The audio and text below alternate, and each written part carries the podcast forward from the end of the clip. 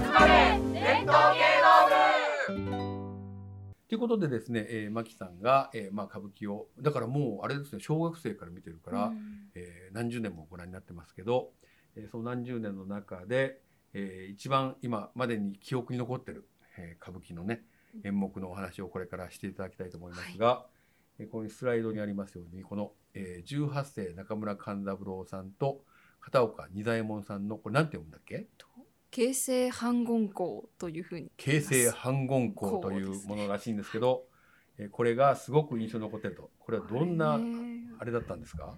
とまずそのいつ見たかっていうのを一応調べてみました、うんうん。うんうんそしたら2012年 なんとちょうど10年前の3ですね。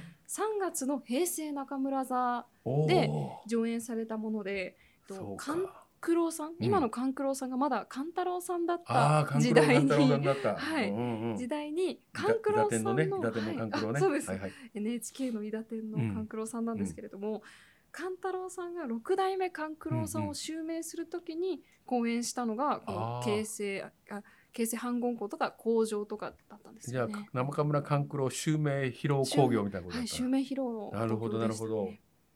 でこの時に、えっと、しばらくとしばらくあそうししばらくくの、ねはい。蘇我の兄弟の話ですね。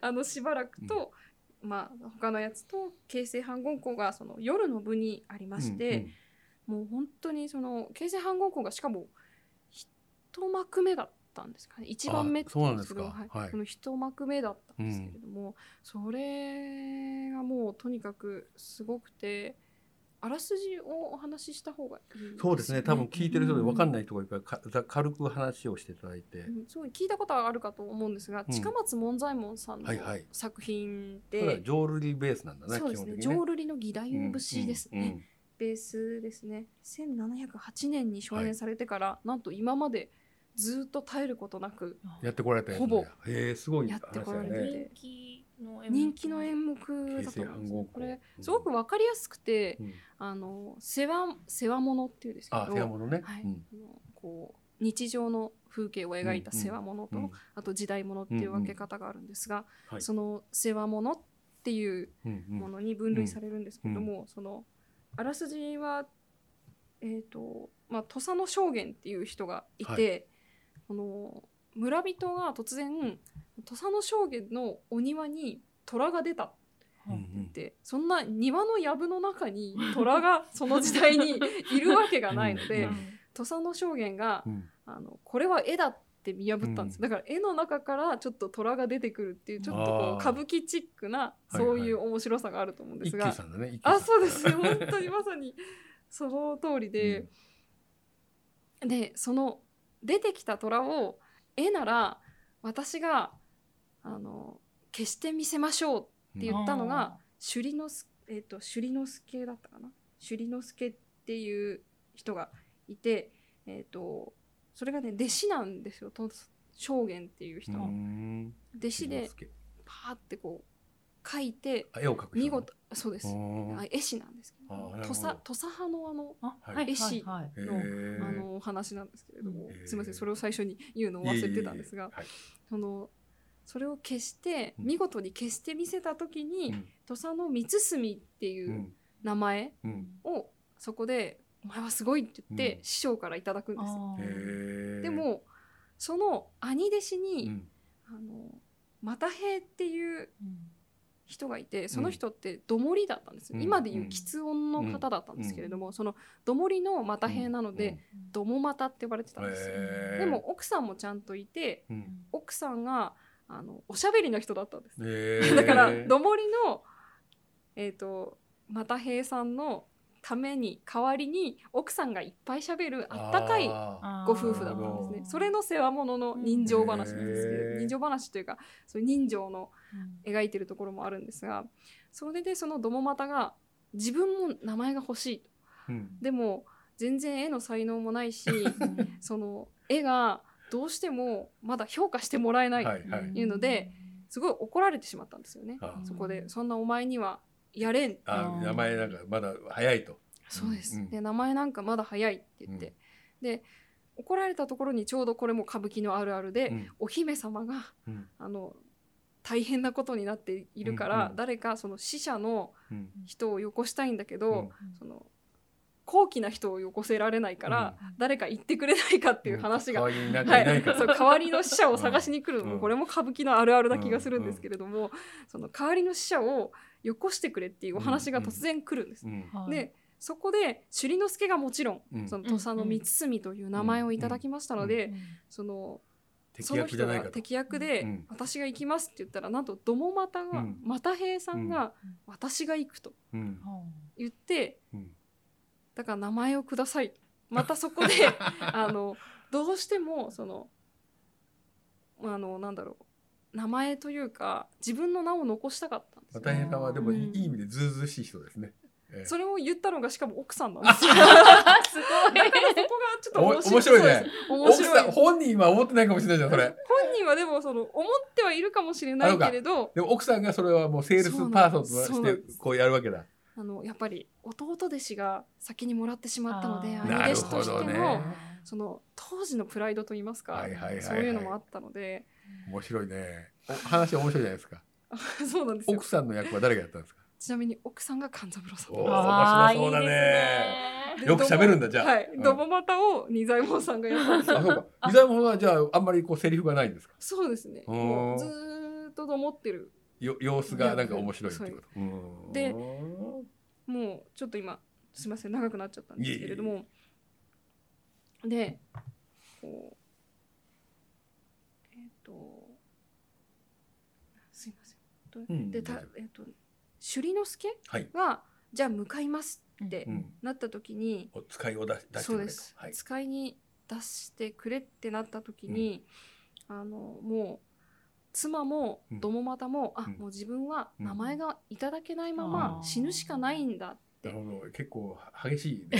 素敵もう歌舞伎あるあるだと思うんですけれどもなんかそうなった時に妻がお徳っていう名前なんですけど、お徳が又平さんにうん。あの庭にある蝶子鉢ってあるじゃないですか、はいはい。お水をね。お水を入れる、うんうんうん。その蝶子鉢に自画像を描いて自分の最後の自画像を描いて、そこで自害をしてなるほど。もうそこまで思い詰めちゃったんだ。自害をしてそこで「送りな」って言って死んだ時に名前をね戒名じゃないただくのがあるじゃないですか、その「はいはい。送りな」で名前をいただこう、死ぬことによって名前をもらおうっていうふうに格好するわけだ。そうなんです。もうその多分覚悟がすごくなんだろう歌舞伎らしいというか、うん。昔の感覚だと思うんですけれども、うん。これは多分今の感覚にはさすがにその名前を残すのに死ぬっていうのはあんまりないと思うんですけれども、。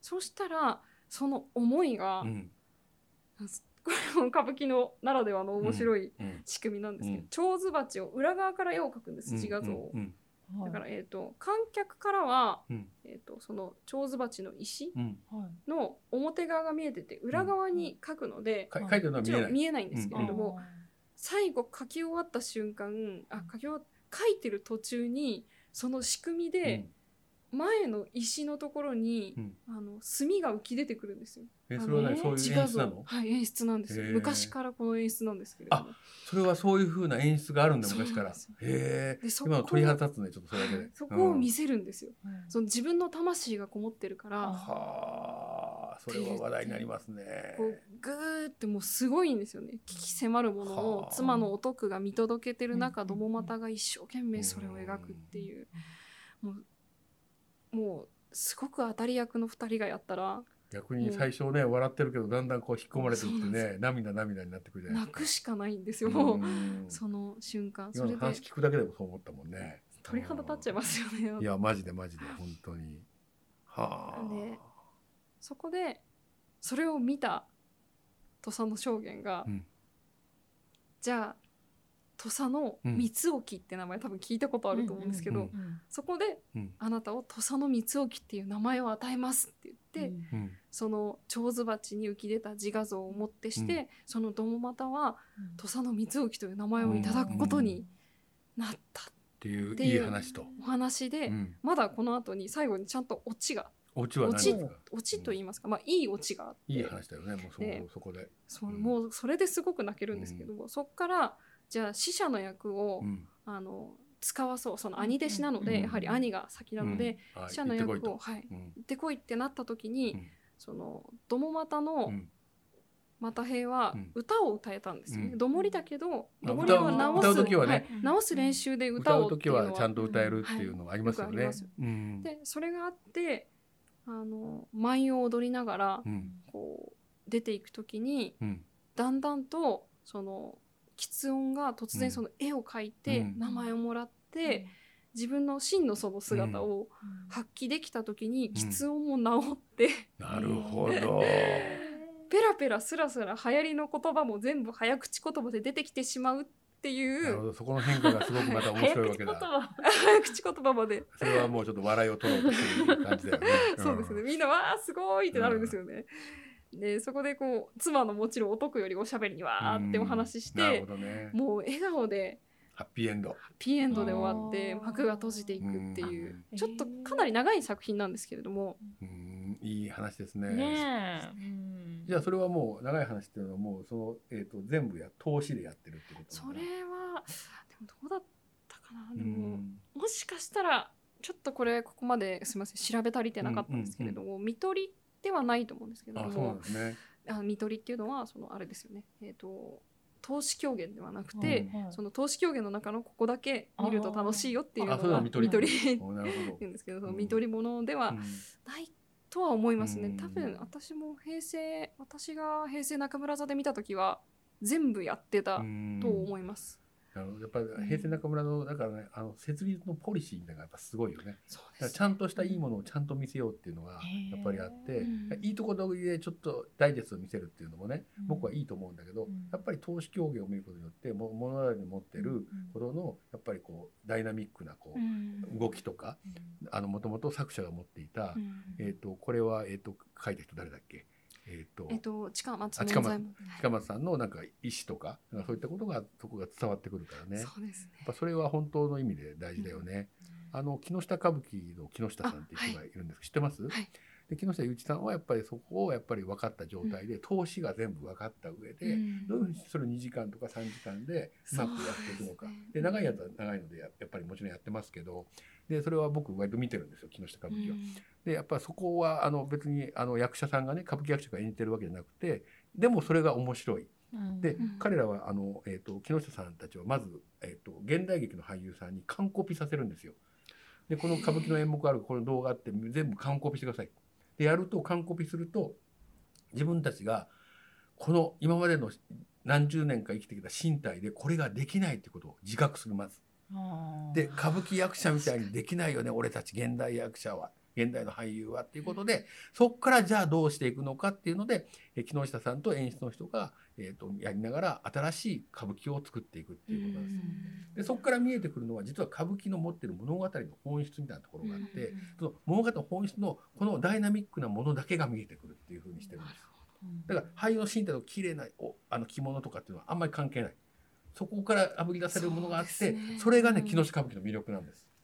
うん歌舞伎役者さんの身体って本当にすごいそう。奇跡ですよね。だからその体があることが大事なんだけど、でもそれができないから物語のなんかコアみたいなのを出すと、うん。そこもまた魅力ができてくるっていうのがね、うん。やっぱ面白いなと思ってて、僕は木下歌舞伎はもう現代劇として見てるんですけど、うん。やっぱり物語構造のやっぱり凄さ、で多分これは、えー、と今お話をしていただいたこの、えー、となんて読むんだっけ？形成反言校はい、です、経済反語校の中にもすごいあるし、面白いなと思うしなんかあの落語の演目とかでもあの、えっとえー、分七もっといとかですね。人情話ベースもっとい。まあ、割とはい。近いよね、で人情話に近いような話があって、で最後ハッピーエンドになってね帰ってくるみたいなことがあってこれディズニーのとかもまさにそうじゃないですか、でそれはもうあ多くの人の心を映しあの気持ちがあるし、で物語の行動っていうのはやっぱりねあの最初があってはじ最初があって終わりがあって間に葛藤があるってあの新藤兼人とかはシナリオ人生で書いていて、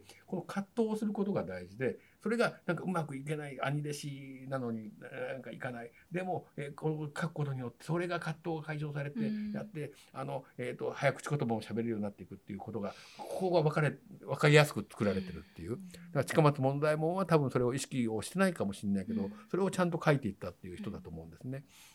だからそれが多分皆さんの気持ちに寄り添ったし多分この2人の俳優がやったからさらによりよく、なっていったということなんではないかなというふうに推測しますがこれは今もう見れないでしょうか？これは確か見れない。そうか一期一会だったな。これ歌舞伎座でやったの？あこれ平成中村座なので。平成中村座は、えー、とワウワウがにあるのかな？ワウワウがもしかしたらもしかしたらあるかもしれないんですけど放送が終了してる可能性もありますしもしかしたら平成中村座なのでうん。DVD としてああ売ってるかもしれないね。残っているかもしれないですね。ということは僕はちょっとこれはすごく興味あるのでちょっと調べてみますね。多分そのの本当に時期の問題ではあると思うんですけれども、多分このもちろんいろんな人がやっていて全員形成反言校ってそれぞれの良さがあるんですけどああなるほど。この時実は中村勘三郎さん亡くなる直前あだったんですよ。ね。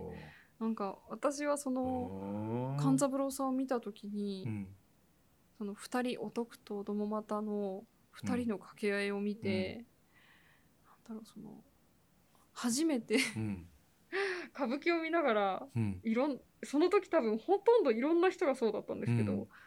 初めて声出して泣いうんちゃったというか初めてですね本当にそんな声出して泣いてしまうなんて歌舞伎でなかなかないと思うんですけれども、でもうん中村勘三郎っていう人のなんか人生とかがフラッシュバックしていったかもしれないね。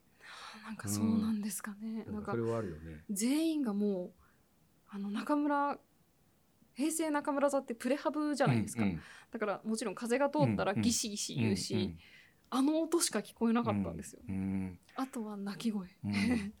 でも舞台が一体化するってそういうことですよね。ね。それは本当にが外部の環境がいかに変わってても、そこにもう集中できてる空気を多分俳優とかスタッフが一緒にね、うん。あの役者がえ作ってるっていうことだと思うんですけどね。たくさん今までいろんな歌舞伎見てあすごいとか感動したっていう感覚はあったんですけど、その現代劇みたいにうん。うまく心がこう動かされうてん。泣くっていうのって結構難しいじゃんそう歌舞伎は難しい。歌舞伎って。そうわかります。うん。だけどこれに関しては初めてその現代劇と同じ感覚で思わず泣いちゃった、う。んそうか現代劇ファンの私としてはもうこれ絶対見てみたいな本当に。本当にこれはもうおすすめとしか言いようがないですね。そうね検索した範囲ではやはり出てなさなそういですよね。ねそうですよね。バーバーでやった実績はなんか出てきましたけどね。なるほどでも神田三郎さんも多分死を多分意識してたと思うしやっぱりもうこれは分かってたんじゃないかなって。一期一会で、はい今日死んでもいいように演じようっていうのはあったかもしれないね。もしかしたらうん2013年に亡くなってるんですよね。でああそうか2012年の作品なので。なるほどね。でも今ちょっとすごい面白い話聞いたけどやっぱりそのなんか現代劇で心がこう震えてなんか本当にえぐられるような感情って生まれるじゃないですか現代劇って。で歌舞伎は僕もあんまりそれを感じないんだけど、うんでもこの勘三郎さんが出てるものにはそれがあるんですよ。うんそれはやっぱり小劇場界と歌舞伎界をつないでた人だからかもしれない。だからだからそこは逆に僕は歌舞伎に対して言いたいのはそこをもう一回復権する取り組みは絶対やるべきだしやっぱそれがないと、うん。あ綺麗なものなんか見てはあの華やかなものそれはもう宝塚の階段から降りてくるね、ショーでもいいんだけどそれだけじゃないものがうん。やっぱりパフォーミングアーツにあるよっていうのはやっぱりすごい重要だし、うん。まあ、それをやっぱりあの多分、えー、と木下雄一さんとかはやっぱ分かってるから、うん。それをなんとか復権したいと思ってああやって活動されてると思うんですね。だからまあそこはなんかうまくうんこうねバランスをとってそういったのを入れながらこう多様なあの歌舞伎であってほしいと思いますね、本当に。うん。ね本当に。スーパー歌舞伎もそうですけど、うん。ワンピースの歌舞伎あがそうですね。ねジャンプの歌舞伎がありましたけど、新しいよね。ね。ワンピース歌舞伎もその後にジャンプのナルトの新作はいはい歌舞伎、あれはナルトはスーパー歌舞伎っていうくくりくくりではなくて、うん。新作歌舞伎っていうくくなるりでほどね。出したんですけれども、うん。そのスーパー歌舞伎ほどこう、うん。すごい懸念ではないので。どっちかというと歌舞伎寄りだったので、うん多分ナルト歌舞伎っていうことにしたんだと思うんですけれども、うんその2つは正直本当に成功だとあ逆にねいい意味でね。っていてそこがそこをつなぐものができたっていうことかな。その物語のなんかこう強さと。そうですねだからもう観客の方も泣くし、拍手するし、うんそのもちろん2として見てる私たちもうん。すごく楽しいし、うん。こうやって歌舞伎が広まってったら、うん。もしかしたらまた新しいお客さんがたくさんついて、そうですよね。ねおひねりあのお練りとかをした時うに、たくさんねいろんな方がその襲名興行とかでいらっしゃって、うん。また昔のその勘三郎さん勘九郎さんが勘三郎さんになった時のような、あの時の盛り上がりを見せてくれるんじゃないかなって、なんかなるほこうど。思わせる一端でしたね。まあね、うん。ワンピースファンが歌舞伎ファンになっていくと面白いもんねそれはね。若い人すごく増えたんです実は。あでもよかったね。あ。ね。へえやっぱり物語がその現代に作られた物語だから、そういうふうにこう響いたみたいなところもあるんですかね。どうそう最初はだから知ってるねあうん。のストーリーのものを見に行ってそれが歌舞伎役者がやってなんかなんかうん。面白いしあストーリーもなんかグッとくるってなるとややっぱりねやっぱきっかけだよね。あの01って一番難しいところじゃないですか。見たことがないっていうのから見るっていうのが一番難しいからそこのハードルを下げてあげるのはすごくいいと思いますね本当に。漫画をそのジャンプしかもジャンプで有名なものを作品にするっていうのは非常にまあもちろんあの研究者の間でもこれはあの賛否両論あるんあそうなんもですね。ちろんそれはあるんですけれども私はどっちかっていうとやっぱり若い世代なのでその「ワンピースであったり「ナルトであったりっていうものをその、まあ、ある意味その新しいメディアですよ、うん。媒体としうてん歌舞伎っていうものを見る、そね。それを通して見るからこそその歌舞伎のしかもその何だったかな「ワンピースも「ナルト歌舞伎もとにかくあの歌舞伎の使える装置全部競ってたんですよ。ああそうか。それが多分良かったのかなと思いますね。周り舞台も、すっぽんも、うん。競りも、うん。本水って言って、はいはい。あの水使うんですけど、はいはい。本当の水をねザーッと流して本当の水をを流して、あの3列目までビニールシート配られるんです。よ。そそれそれくらいやるやるやつなんだ。あそう。なんです激しいやつね。劇場みたいですね。ああ本でも当にそう。元々が歌舞伎なんですね。そうです。歌舞伎から歌舞伎から。そうなんです。小劇場後ですか？ら本水はそうなんです。これは失礼しました。もう本水は本当に多分すごい小劇場とかでもやった時に楽しいと思うんですけれども、あれをなんかそう使っていつもだったらそんなにやらないんですよ、まあ、大体3列目ぐらいまでにかかるかなかからないかなぐらいなんですけど、ねあねあのそこで一つ新しい面白いって私がその研究者の視点から思ったことに関してはうん「ワンピース歌舞伎も「えっとナルト歌舞伎も、わざわざかけたんですよ。観客にあ。刀を使ってあわざわざ。ピッピッピッってね。そうなんです。よいしょってかけたんですよ。